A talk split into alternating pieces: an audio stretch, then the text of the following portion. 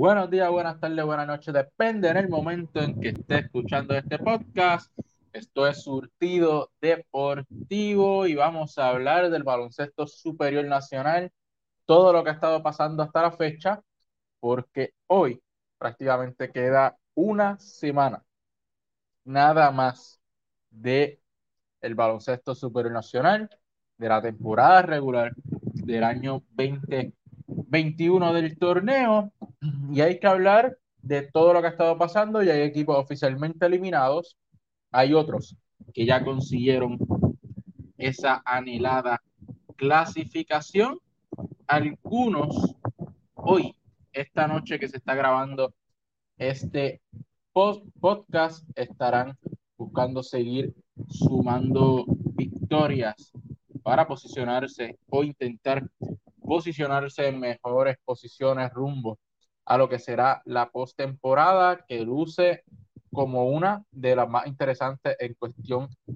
a cruces, pero de eso vamos a estar hablando un poquito más adelante. Ahora vamos a comenzar a hablar sobre el baloncesto superior nacional y comenzamos con el grupo A, donde está Ponce, Mayagüez, Pajardo, Arecibo, Quebradillas y San Germán. ¿Y quién comanda este grupo?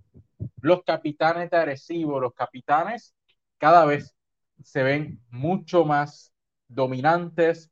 Un equipo que le llegó Gustavo Guayón, un jugador que él mismo lo dijo, no vengo aquí a encestar 20 puntos y recoger 10 rebotes por juego, vengo aquí a aportarle al equipo en donde lo necesite, vengo a ser un distribuidor, vengo a defender, vengo a hacer esas cosas pequeñas que hacen a los equipos ganadores. Y eso es lo que hemos visto de Gustavo Ayón desde que llegó. Pero en general, este equipo hasta esta fecha está número 7 en asistencias, quinto en rebote, décimo en cortes de balón, segundos en lo que son los turnovers, que allí quienes dominan son los indios Mayagüez, quienes están primero en turnovers.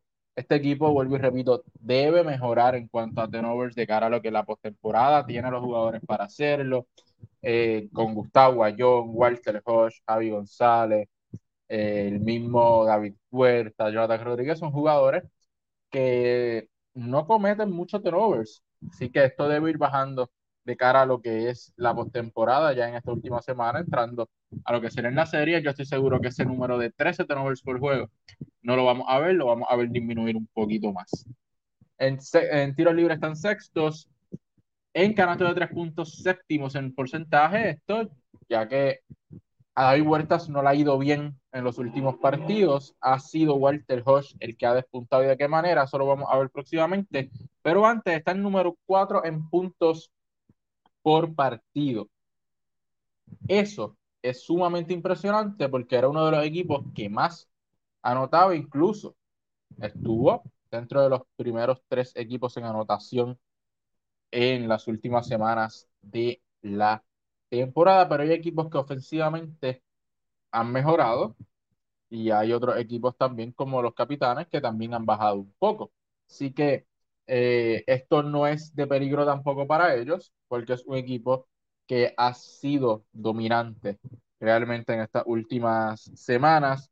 El, el, juego de Walter Hodge ha incrementado demasiado. Como dije, la adquisición de Gustavo Ayón, el uno haciendo el trabajo. Y por eso es que Walter Hodge ahora se convirtió en el jugador que comanda la ofensiva de los capitanes, que hasta hace una semana era David Puertas, ahora Walter Hodge, promediando 17.4 puntos, 2.6 rebotes y asistencias, 55% de 2, 43% de 3, 84 del tiro libre.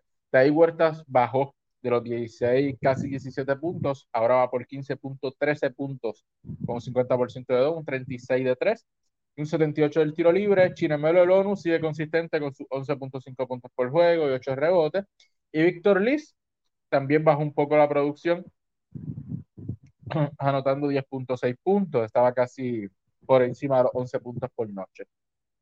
Otro que podemos decir que ha bajado un poco la producción es Jonathan Rodríguez, quien no ha logrado estar por encima de los 10 puntos para estos capitanes de Arecibo, rumbo a las series, que es lo más importante ahora, ya que los capitanes tienen un cupo ya asegurado en lo que es la serie de postemporada.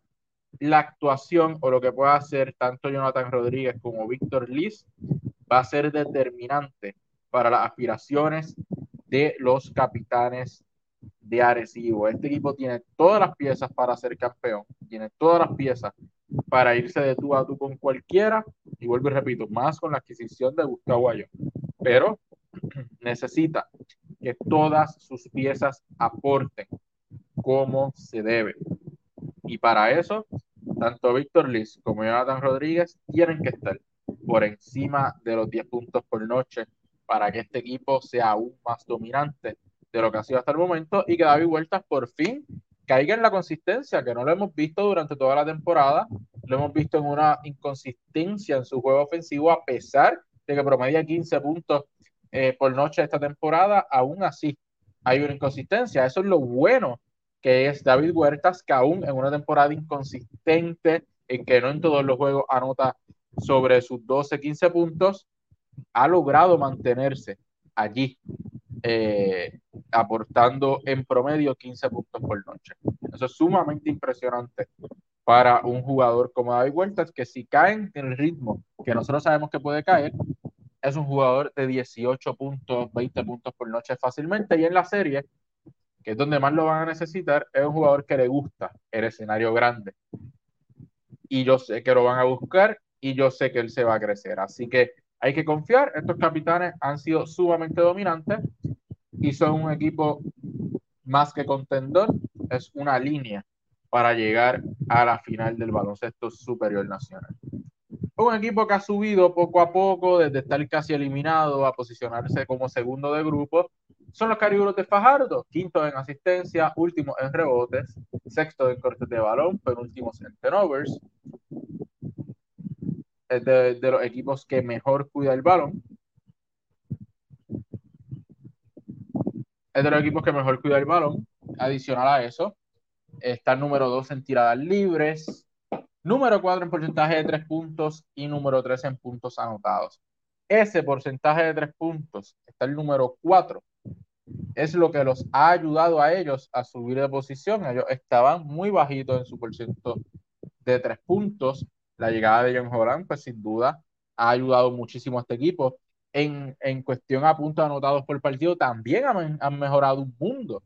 Este equipo no estaba dentro de los primeros tres, ni siquiera dentro de los primeros cinco en, la mayor parte de la temporada en cuestión a puntos anotados por noche. Este equipo es comandado por Víctor Ruth con 17.3 puntos, 8.5 rebotes, Gilberto Clavel con sus 15.3 puntos, 2.8 rebotes. Rigoberto Mendoza, que ha mejorado un poco, pero aún así sigue siendo un refuerzo que debe aportar más, con sus 13.4 puntos y sus 5 rebotes. Y Emi Andújar con 12.9 puntos, 6.2 rebotes. Este equipo, a pesar de que ha mejorado en su ofensiva, la defensa sigue siendo mala, permite 92 puntos por noche. Es un equipo que está número 7 en puntos permitidos, eh, prácticamente ahí en el medio entre eh, de los puntos permitidos por noche, pero eh, es demasiado 92 puntos. Permitir 92 puntos cuando tú solamente anotas 94, aunque es un más 2, es darle oportunidad al contrario a que pueda toda la noche ganarte con un solo canal. A mí siguen sin convencerme estos cariburos de Fajardo. Eh, un equipo que en la serie yo los veo como uno de esos equipos que puede reparar fácilmente en primera ronda contra equipos como lo son los Mets de Guaynabo. Eh, uno mismo cangrejeros de Santurce bien aceitados, con José Juan Barea haciendo el trabajo y con los tres refuerzos haciendo el trabajo. Es un equipo que yo lo puedo ver cayendo en primera ronda todavía. Hasta que este equipo no tenga una presencia sólida en el poste, este equipo va a tener muchos problemas. Si se cruzaran con los cangrejeros de Santurce. Los cangrejeros no tienen la, mayor profundidad del mundo, pero tienen buenos hombres grandes que van a ser muy complicados de defender para los cariduros. Van a tener que ajustar muchísimo en su defensa con Thomas, ahora con Donta Smith. Eh, es un equipo que tiene jugadores en la pintura que pueden hacer el trabajo. Y eso le puede pasar mucha factura a lo que es el equipo de los cariduros de Fajardo. Mientras tanto, este equipo sigue haciéndole falta que Alex Abreu sea este armador de más de 10 puntos por juego. Ahora mismo está en 9.5. Ha ido mejorando poco a poco, aunque no ha tenido una buena temporada. Ya John Horan les promedia 13.3 puntos. Eso es buenísimo porque tiene 5 jugadores que van a estar en doble dígito todas las noches. Para ellos, pero fuera de eso, no hay mucho más. Si Guillermo Díaz no viene en una buena noche, es un equipo que sufre mucho. Guillermo Díaz también promedia 12.4 puntos por noche. Eh, e-, ese jugador del banco. Y siempre un equipo, como dije al principio en, en mi análisis de las primeras semanas de competencia, siempre un equipo que tenga 5 a 6 jugadores en doble dígito todas las noches por encima de los 11, 12 puntos, es un equipo que va a tener posibilidades de ganar todas las noches. Y este equipo, eso es lo que tiene. Con la llegada de John Holland, John Holland le dio esa posibilidad de tener victorias todas, todas y cada una de las noches. Pero aún así, sigue siendo un equipo con debilidades bien marcadas y un equipo que se puede ir en primera ronda eh, aún estando bien dirigido. Yo sé que su dirigente Carlos González, uno de los mejores dirigentes del PCN, sé que va a hacer los ajustes, pero sus debilidades están allí. Y contra equipos que también anoten mucho más que ellos. Si se diera el caso de enfrentarse a unos meses de Guaynabo, este equipo puede tener muchos problemas. Si hablamos de unos meses de Guaynabo como los que, están, los que estamos viendo ahora, unos meses de Guaynabo sin David Stockton, que es lo que se espera que veamos, si no unos meses de Guaynabo con Stockton en playoff, enfrentándose a estos, estos cariduros, pueden tener problemas. Y más que Guaynabo tiene buenos jugadores en lo que es la zona de la pintura. A los cariduros le quedan tres partidos frente a Bayamón, frente a Ponce y ese último frente a Guaynabo que pudiera ser el preámbulo de una futura serie entre ambos quintetos, así que hay que estar bien pendientes. Este equipo, restándole apenas tres juegos, no creo que haya mucho cambio en el standing, a menos que como estamos viendo aquí, Ponce gane los partidos que le resten y Fajardo pierda los partidos que le resten. Sería la única manera. Si Fajardo gana dos de estos tres partidos, no hay manera ninguna de que alguien lo baje de esa eh, segunda posición, pero también hay que estar consciente de que los Piratas de Quebradilla están por allí buscando subir también el standing, que de ellos vamos a hablar próximamente. Así que bien pendiente a este equipo de Fajardo y vamos a estar hablando sobre ellos ya la próxima semana cuando culmine la temporada y luego cuando hablemos sobre las series de cómo quedaron nuestro análisis y qué esperemos que pase en ellas. De los cariduros, tenemos que brincar, obviamente, a los Leones de Ponce. Otro equipo que fue inconsistente, al igual que los cariduros de Fajardo, durante prácticamente toda la temporada, estuvo en sube y baja. Todos sabíamos que iban a clasificar porque tenían el equipo para hacerlo, pero nunca hasta el momento se han encontrado como grupo que tú digas, esos son los Leones de Ponce que nosotros queremos ver. Han sido vulnerables incluso en su propia casa, el auditorio Juan Pachín Vicens, equipo que está número 3 en asistencias, cuarto en rebotes, sexto, séptimos en cortes de balón, octavos en turnovers, uno de los equipos que mejor cuida el balón, terceros en tiros libres, en porcentaje de tiros libres, terceros en porcentaje de canastos de tres puntos, y eso es bien importante también. El que este equipo esté tercero en, en porcentaje de canastos de tres puntos, al igual que los cariberos de Fajardo, es lo que le ha ayudado a subir en el standing, al igual que esto se traduce en mejorar la ofensiva, siendo el segundo equipo que más anota en toda la liga con 94.7 puntos. Sin duda, la llegada de su refuerzo Travis Leslie fue espectacular para ellos. Le promedia 14 puntos, 4.5 rebotes, 56% de 3, 45% de 2. Eh, es una tremenda adición para este equipo de los Leones de Ponce. Y Israel de Jesús sigue consistente con sus números. Dion Thompson sigue consistente con sus números. Jordan Murphy ni se diga. Eh, con Travis Leslie, lo habíamos anticipado. Era lo que le hace falta a este equipo. A este equipo le hace falta un segundo refuerzo que pudiera encestar el balón, que pudiera abrir la cancha, que pudiera ayudar a este séquito de nativos que estaban haciendo el trabajo. Eh, del banco tienen a, a Cruz proveyéndole 7.8 puntos, Allen Ford con 7.6, pero Karen Ford ha tenido partidos de sobre 20 puntos, así que ha demostrado que tienen poder ofensivo en esas manos. José Wittian con 6 puntitos viniendo del banco. Eh, es un equipo, Carlos Rivera promediando 8.5 puntos viniendo del banco el tiempo que ha estado en cancha. Y Ángel Daniel Basayo poco a poco promedia 6.8 puntos con los pocos minutos que tiene, poco a poco entrando en ritmo. Y nadie, yo creo que se quiere enfrentar a, a unos Leones de Ponce en semifinales o finales con un Ángel Daniel Basayo completamente sano y en una buena condición física y, y una buena condición de juego. Este equipo es de esos equipos que también son vulnerables en primera ronda. Es difícil tú poder decir que un equipo para llegar a la serie final todavía, porque realmente al día de hoy no lo son. No se han encontrado todavía como se esperaba. Se esperaba, o por lo menos yo esperaba ver unos Leones de Ponce mucho más sólidos de cara a lo que son las series postemporadas, pero no ha sido así.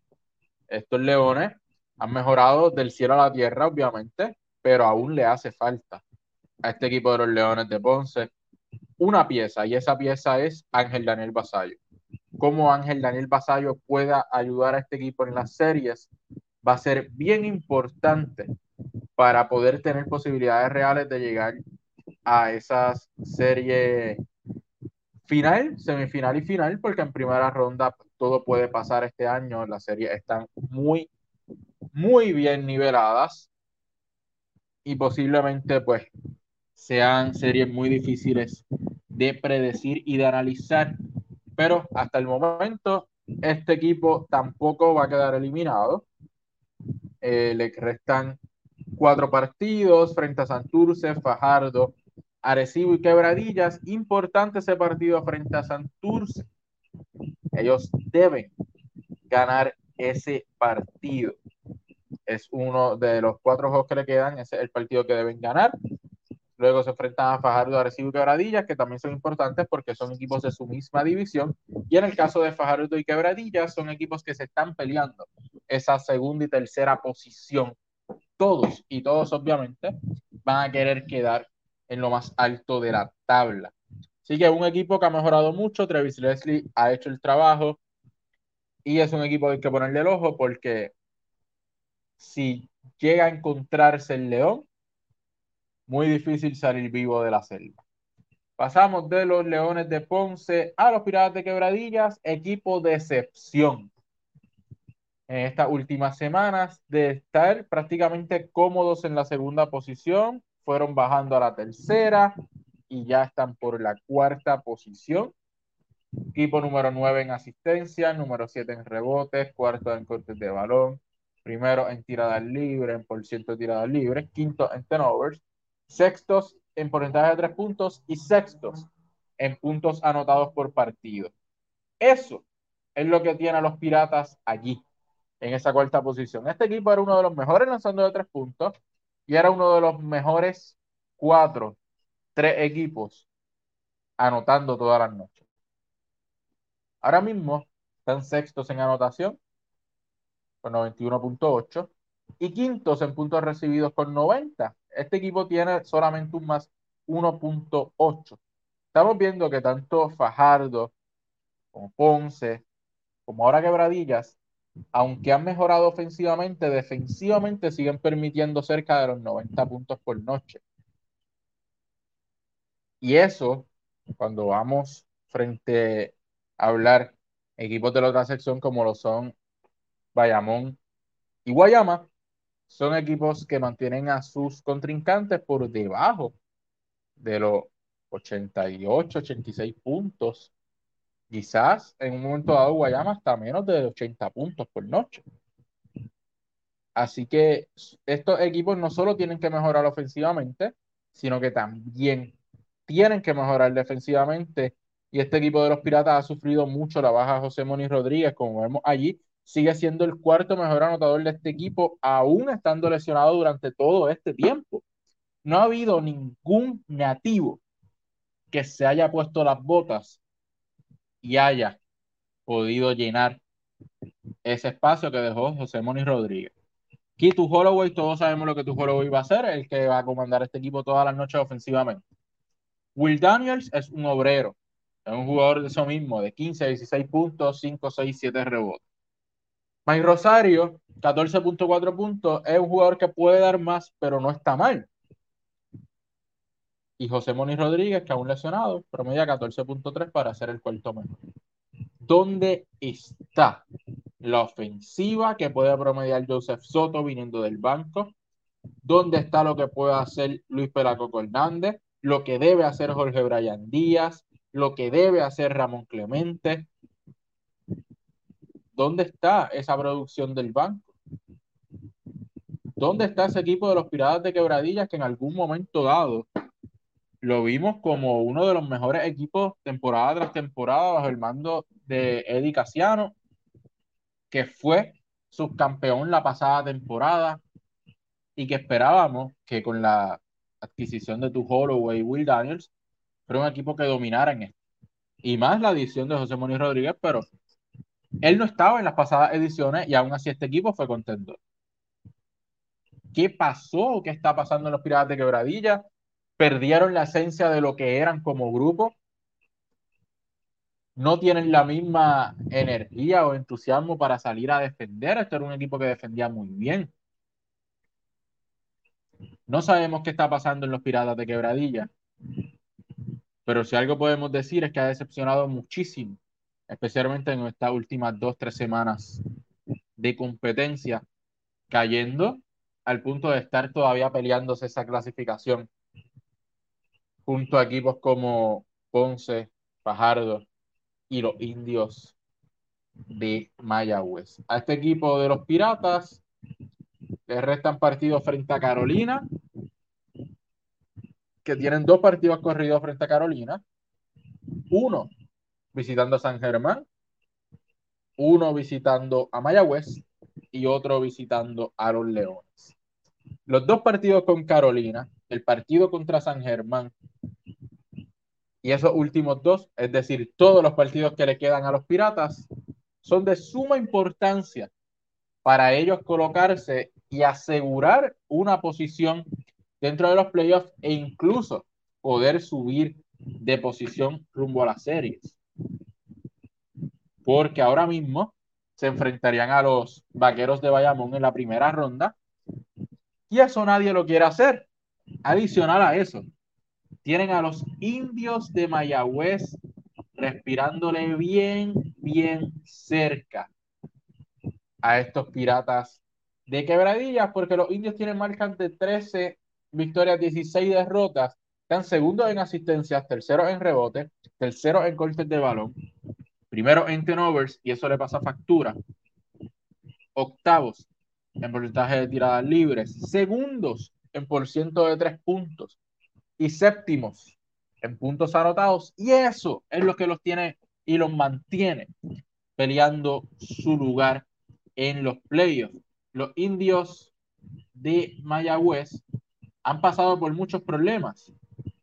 Son liderados ahora mismo por Brian Conklin tras la salida de Isaiah Austin.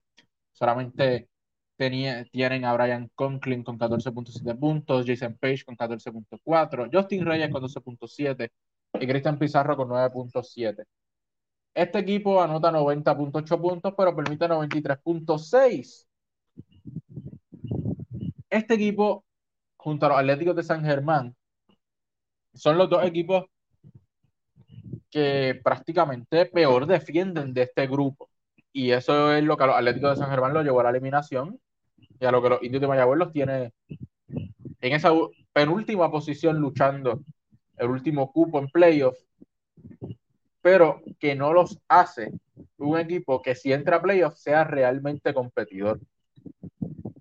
Este equipo tuvo que salir de Saya Austin, él se retiró del baloncesto a pesar de que también tiene una lesión que le impide jugar. Y contrataron en cambio a Mario Chalmers, jugador ex campeón de la NBA, estuvo en, Miami muchos años, estuvo en Memphis, luego de allí fue a Italia a jugar, las últimas dos temporadas ha estado en Grecia y precisamente de allá viene de jugar eh, en la liga de Grecia con el club Aris BC donde tuvo promedio de 10.5 puntos, 1.9 rebotes, 2.2 asistencias, 43% de campo, 37 de 3 y 68 del tiro libre en 22 encuentros. Pero ¿será realmente un armador lo que necesitan los indios de Mayagüez? Porque este equipo acaba de perder a Isaiah Austin, que era su centro regular. Y durante toda la temporada, eh, Brian Conklin no ha sido ese refuerzo que fue jugador más valioso en el pasado. Eh, anteriormente, este equipo tuvo a Brandon Costner, este equipo tuvo también a Jesse Govan, que Jesse Govan era su líder absoluto en la ofensiva, y terminaron trayendo ahora a Mario Chalmers, que es un armador.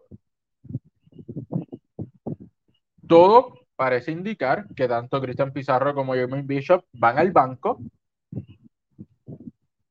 y la escuadra será con Mario Chalmers, Jason Page, Justin Reyes, Belsan Basabe, porque no veo más ningún hombre grande en la plantilla de este equipo que pueda ayudar.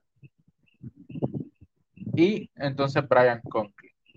Muy muy bajitos, restándole partidos con Guayama, restándole partidos con Quebradillas y con San Germán. Mario Chalmers tiene que ser un jugador para que este equipo realmente sea contendor con él de 20 puntos por noche. Si Mario Chalmers en esos tres partidos pueden promediar 20 puntos por noche, los indios de Mayagüez tienen reales posibilidades de la clasificación, aunque luego en la serie tengan problemas, porque obviamente están apostando demasiado en la ofensiva, demasiado en la rapidez y dejando la zona de la pintura bastante liberada. Y hemos visto que este invento esta temporada no funcionó. Los gigantes de Carolina lo intentaron y fracasaron. Los Mets de Guaynabo supieron cómo hacerlo. Traer jugadores altos, pero que pudieran jugar rápido, que pudieran anotar. Luego, cuando se va Núñez, traen un centro sumamente defensivo, que era lo que le faltaba a este equipo.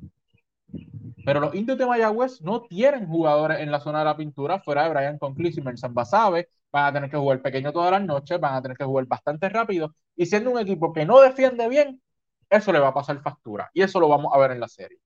Pero si, Brian si Mario Chalmers puede ser un jugador de 20 puntos por noche, este equipo de Mayagüez tiene posibilidades reales de ganar los tres partidos y de lograr su clasificación. Vamos a ver qué sucede. Están sacrificando una cosa por otra. No sé si es solamente para clasificar y luego vendrán más cambios a lo que este equipo no creo que vayan a salir de Brian Conklin. La única opción sería salir de nuevo de Mario Chalmers para entonces traer un centro, que lo dudo muchísimo. Así que igual este equipo no lo veo de estar clasificando, no lo veo llegando muy profundo eh, en los playoffs. Y es un equipo que ha jugado para lo que tiene, ha jugado muy bien. Eh, la administración ha intentado todo. Han hecho cambios de refuerzo. Eh, tuvieron el cambio de técnico, lograron traer a Justin Reyes, que era su estrella, que no, había, no, no habían llegado a un acuerdo. Lo han hecho todo para clasificar. De no conseguirlo, pues eso era lo que había, eso era lo que tenían. Eh, es un equipo que es un equipo guerrero, un equipo que sabemos que toda la noche tiene que salir a luchar esa clasificación. Esperamos siempre más de Cristian Pizarro y de Ángel Matías. Entendíamos que eran jugadores que desarrollándose podían ser jugadores futuras estrellas del BCN. Ya a este punto de sus carreras son jugadores de rol dentro de cualquier equipo. Cualquier equipo quisiera tenerlo, pero no son jugadores de estrellato, no son jugadores que te puedan cargar y eso lo hemos visto en esta temporada. Tanto Cristian Pizarro como Ángel Matías por debajo de los 10 puntos. Defensivamente este equipo tampoco fue el mejor y eso lo ha llevado a estar hasta lo último peleando esa clasificación. Por último de esta sección A, los Atléticos de San Germán, el segundo equipo que más rápido se eliminó de la temporada. Tempranito se fueron a pescar los Atléticos. Siete victorias nada más.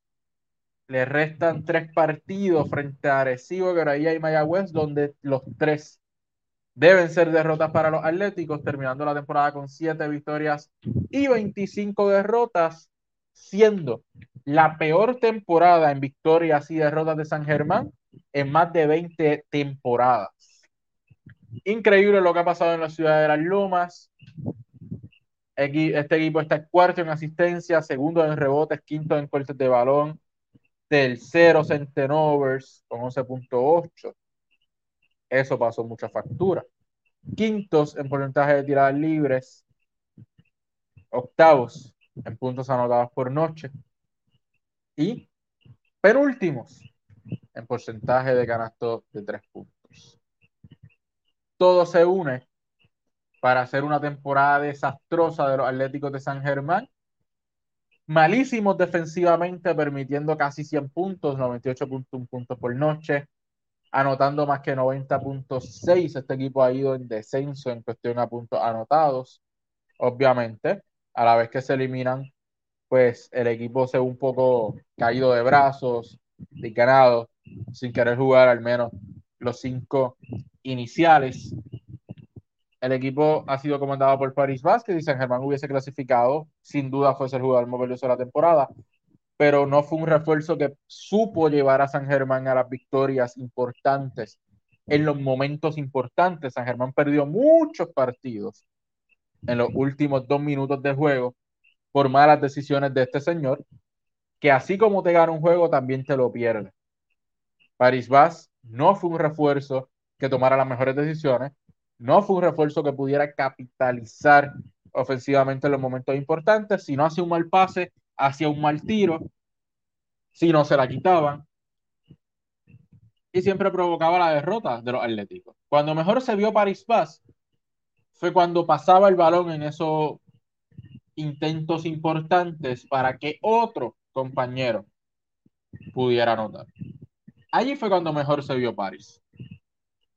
De lo contrario, un jugador que sí puso sus números, sí cargó al equipo durante toda la temporada, pero no logró llevarlos a la tierra prometida. Y era difícil, porque un equipo mal hecho, pero oportunidades se tuvieron. Alada Minu, su pareja, excelente refuerzo, 17.8 puntos, 7.8 rebotes.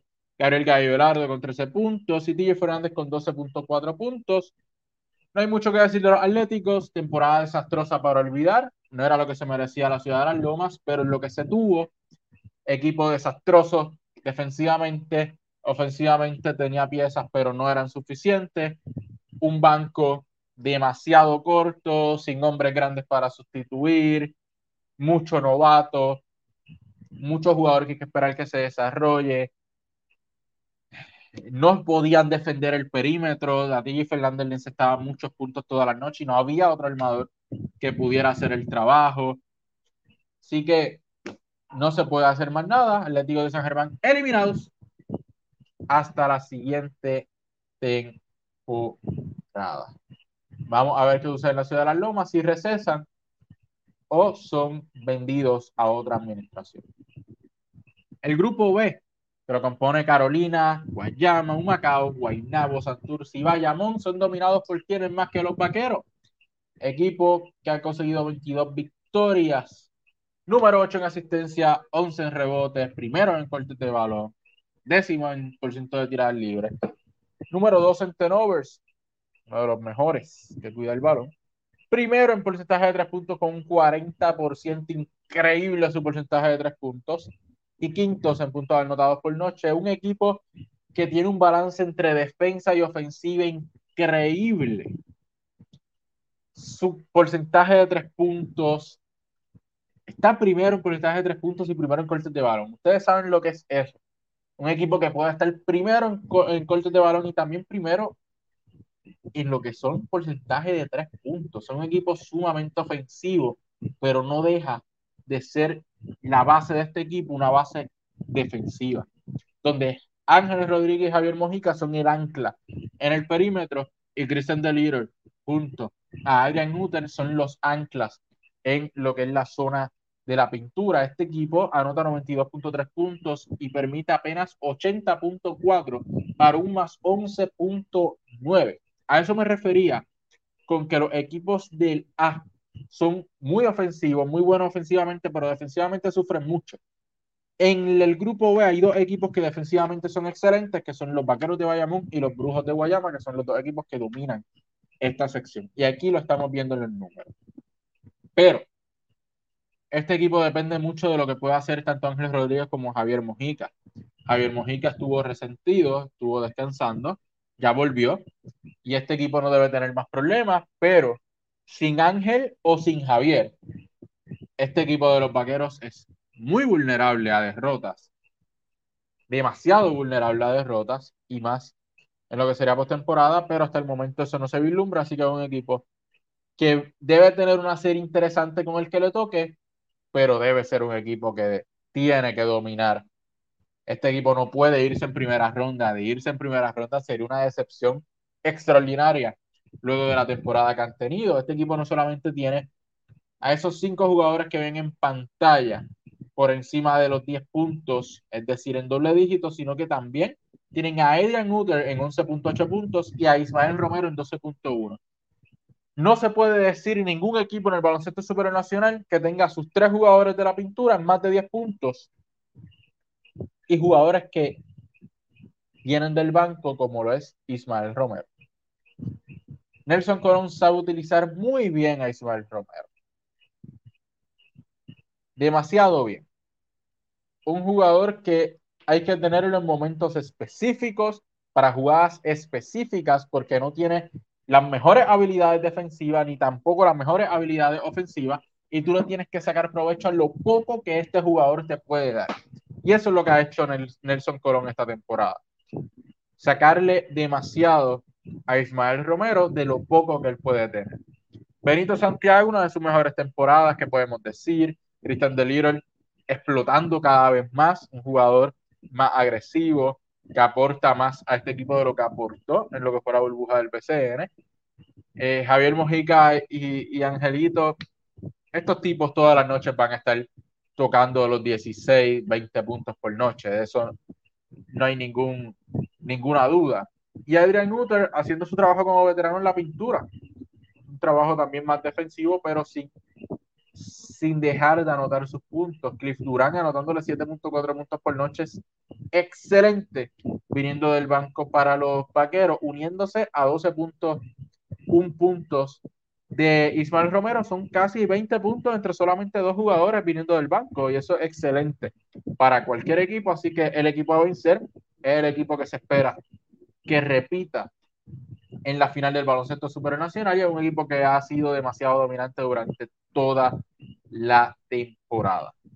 Pasando a otro equipo que ha sido dominante, que son los Brujos de Guayama, equipo número 6 en asistencia, sexto en rebote, segundo en cortes de balón, décimos en turnovers, número 9 en porcentaje de tiradas libres, novenos en porcentaje de tres puntos y, y número 11, el, el segundo equipo que menos anota en todo el baloncesto superior nacional, pero este equipo se ha basado completamente en su defensa. Este equipo durante toda la temporada ha mantenido a sus rivales por debajo de los 80 puntos por noche. Promedian 84, pero permiten 77.9, así que tienen un más 6.1. Este equipo tiene 6 puntos de ventaja todas las noches, comandados por Chris Ortiz, Terry White, Ben McCauley y Alexander Franklin. Ha sido increíble lo que ha hecho Eric Rodríguez con este equipo. Aquí no hay ningún jugador que sea héroe. Aquí el único héroe de este equipo se llama su coach, Eric Rodríguez. Una filosofía defensiva que ha funcionado a la perfección y una filosofía defensiva que los puede llevar a ser contendores reales en semifinales.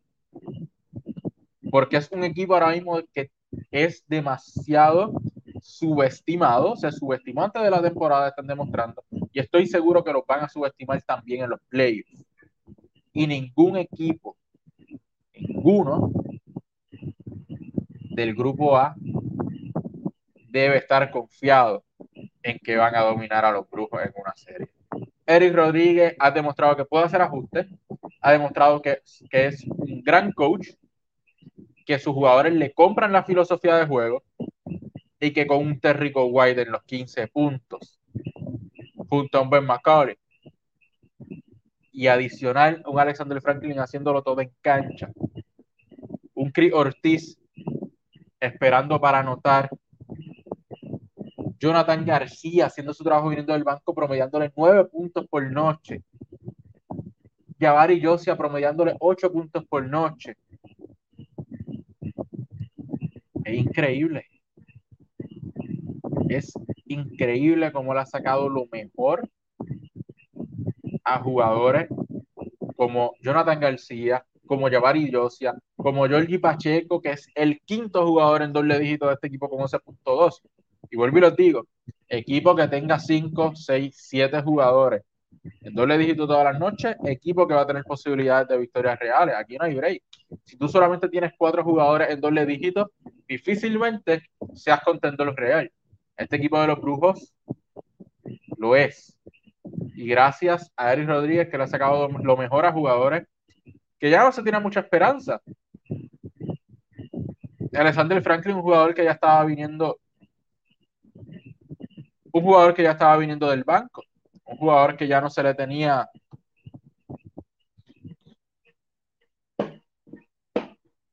un jugador que ya no se le tenía mucho interés en que fuese regular aunque sabían de sus capacidades, sus lesiones lo habían opacado bastante. Un Jonathan García, que para muchos ya está viejo, un veterano, no tiene la mejor condición física. Un Javari Yosia, jugador 15 en algunos equipos. Y un Jorge Pacheco, que fue muy criticado la pasada temporada porque en Ponce no pudieron sacarle lo mejor de él y lució bastante mal. Todos esos jugadores le han hecho el trabajo a Eric Rodríguez, así que hay que darle, usted tenga, debe ser el dirigente del año, igual que Angelito el de los Vaqueros de Bayamón debe ser el jugador más valioso, Eric Rodríguez debe ser el dirigente del año del baloncesto superior nacional. Y ahora entramos a lo interesante, porque tanto los cangrejeros como los Mets se están peleando esa tercera y cuarta posición. Los cangrejeros tienen un promedio de 18 puntos de asistencia, está número 12, número 9 en rebotes, número 11 en de balón, número 6 en turnovers, número 7 en porcentaje de tiradas libres, número 7 en canasto de 3 puntos y número 10. Son el tercer equipo que menos puntos anotan todo el baloncesto supernacional. Una temporada de muchos problemas, un equipo con problemas de, refuerzo, nunca han encontrado ese tercer refuerzo que haga clic. Eso no se ha visto. Eh, y ahora sí sucedió. José Juan Barea, Frank Games, Thomas Robinson, Isaac Sosa, Ángel Junito Álamo, son jugadores que son demasiado importantes para este equipo rumbo a la serie y tienen que hacer el trabajo junto a Don Smith, que es un nuevo refuerzo, que les promedia 9.7 puntos. Este equipo es un equipo que si José Juan Barea en las series es por fin José Juan Barea, que ha tenido una temporada desastrosa, este equipo tendría algún tipo de posibilidad. real. Mientras tanto, solamente será un dolor de cabeza, pero no un equipo que comparado con los del grupo A pueda hacerle demasiado daño o dominar una serie. Eh, permiten 87.9 puntos, anotan solamente 88. No está mal que permitan 87.9 puntos, pero tú tienes que anotar por encima de los 90 puntos. Un equipo bastante veterano, tienen pocas piernas para correr contra equipos jóvenes, como lo son los cariduros de Fajardo, como lo son los capitanes de Arecibo, que a pesar de tener sus veteranos, aún son veteranos que pueden correr la cancha. Los cangrejeros de Santurce tienen veteranos que en una serie larga de siete juegos, el IQ los puede ayudar, pero el desgaste de no poder correr de igual a igual los puede, les puede hacer daño.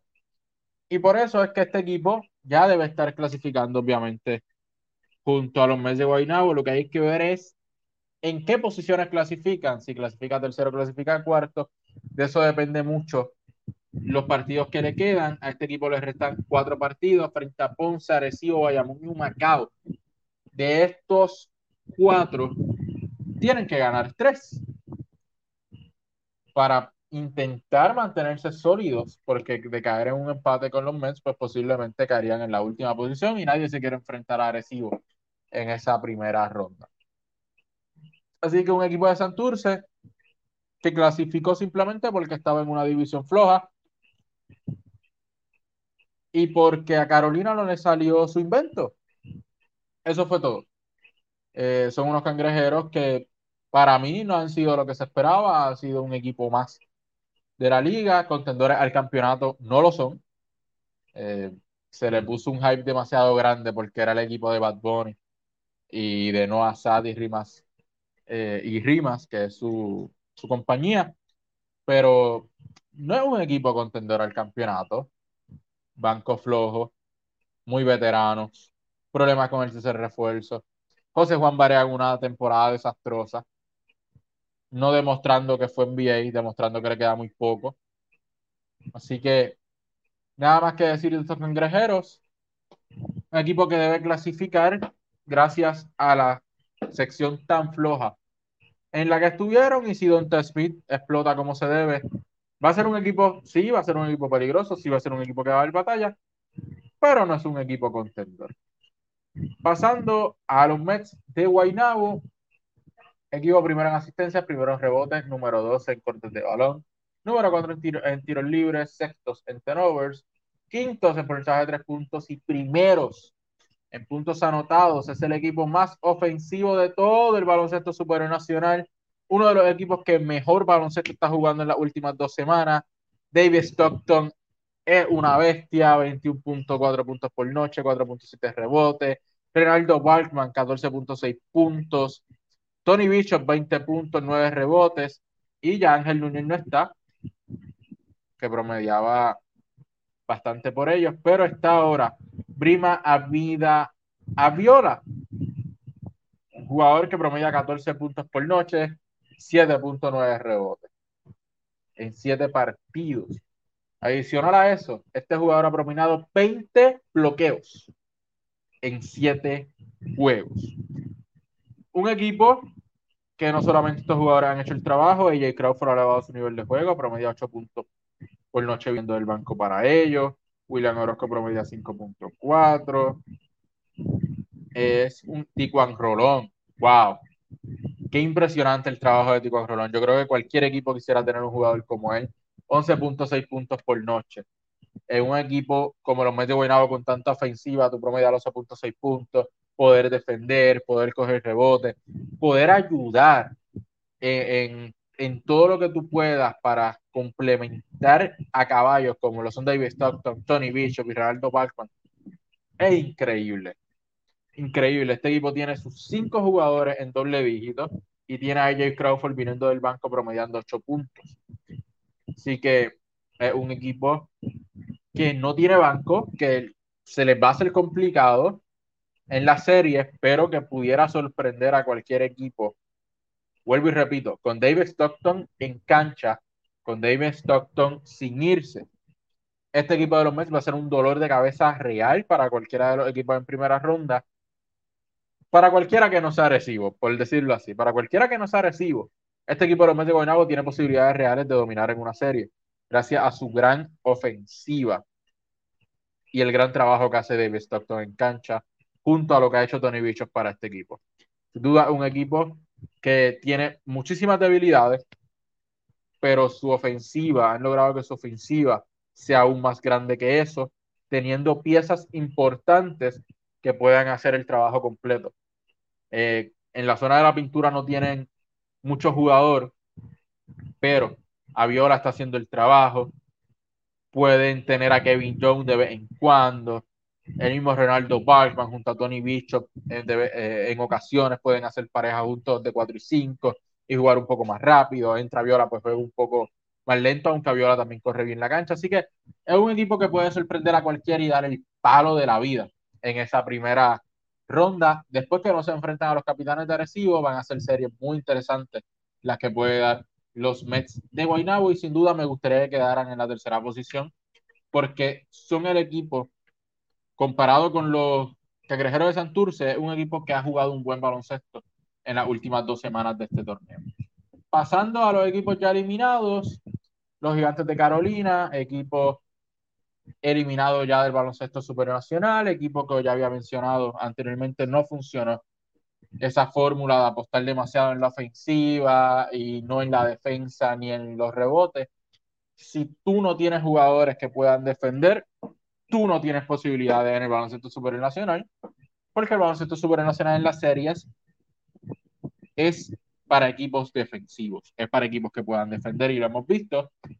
Adicionar a eso, equipos que tengan una buena pareja de armador con centro. Y nada de eso tenían los gigantes de Carolina.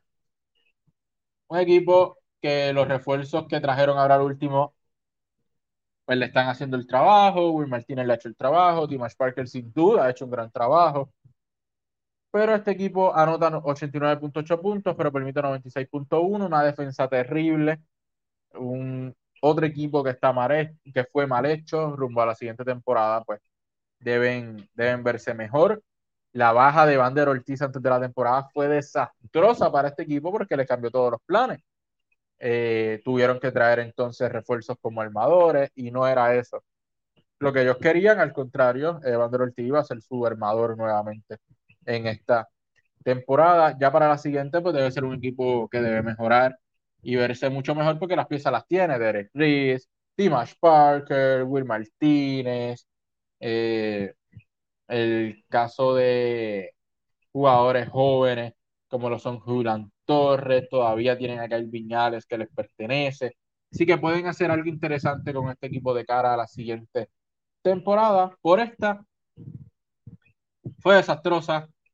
Fue una pequeña decepción porque yo esperaba más de este equipo, pero no, no puedo culparlo mucho porque realmente había una pieza importante que le faltaba, que era Vander Ortiz, y fue algo con lo que tuvieron que venderlo toda la temporada, a pesar de que intentaron todo, cambios de refuerzo, cambios de staff, eh, un equipo que ya iba en picada y no había cómo detenerlo. Y por último, los Grises de Humacao, que no se esperaba absolutamente nada de ellos esta temporada, fueron el peor equipo, una sola victoria en 27 desafíos, le quedan apenas cuatro partidos, que posiblemente también son derrotas, frente a Bayamón, Guaynabo, Santurce y Carolina. Pésimos defensivamente también, permiten 16.6 puntos, el, menos, menos 16.6 puntos en comparación con puntos anotados y puntos recibidos. Así que buena temporada de Jonathan Ocasio, de Félix Rivera, Brandon Costner y Geraldo Suero deben ser sus refuerzos para la próxima temporada y eso le podría dar mucho más victorias a este equipo de los de Macao. Y además de que tendrán el first pick, tendrán el primer pick del sorteo de nuevo ingreso de la siguiente temporada. Y eso los puede ayudar mucho a convertirse en un equipo que quizás no va a ser súper contendor, pero que va a luchar mucho y va a tener sus victorias durante la temporada regular. Esto, este es el standing. Estas son las secciones hasta el momento los cruces hasta el día de hoy serían Arecibo y Guaynabo, Fajardo y Santurce, Guayama, y Quebradillas, Guayama y Ponce y Bayamón y Quebradillas. Sumamente interesante, aunque me gustaría mucho más ver a Santurce versus Arecibo y Fajardo versus Guaynabo. Esa, ese marketing del equipo de Bad Bunny frente al equipo de Anuel AA, el macheo entre Fajardo y Guaynabo creo que es mejor. Eh, la serie entre Ponce y, y, Guayama va a ser increíble, están muy cerca, pues, las fanaticadas pueden viajar. Un equipo como Ponce que no se ha encontrado versus un equipo bien defensivo como los Guayama. Y Bayamón frente a Quebradillas, que sería la revancha en primera ronda de lo que fue la pasada serie final de la burbuja del baloncesto superior nacional. Así que que queden, como acabo de mencionar, sería magnífico para nosotros los fanáticos. Estos son los líderes por anotaciones, rebotes y asistencia. Paris Vacialadamino, dentro de los mejores cinco en anotaciones, eh, acompañados de David Stockton, Tu y Angelito. En rebotes, Thomas Robinson, Paris Paz, Félix Rivera, Tony Parker y Chinemelu. El ONU en asistencia, David Stockton, Angelito Rodríguez, To Holloway, Cristian Pizarro y Walter Hodge. Estos son los líderes. Y hasta aquí lo que fue Surtido Deportivo. Recuerden seguirnos en todas nuestras redes sociales como Anchor Radio, Facebook, Spotify, Instagram, Facebook y aquí en nuestro canal de YouTube. Denle like, denle la campanita, suscríbase para que pueda disfrutar de nuestro contenido que venimos la próxima semana analizando lo que fue el final de la temporada y también vamos a estar haciendo otro video hablando sobre lo que serán las series de postemporada del baloncesto superior nacional. Esto fue todo aquí hablando del baloncesto superior nacional en surtido deportivo. Será hasta la próxima.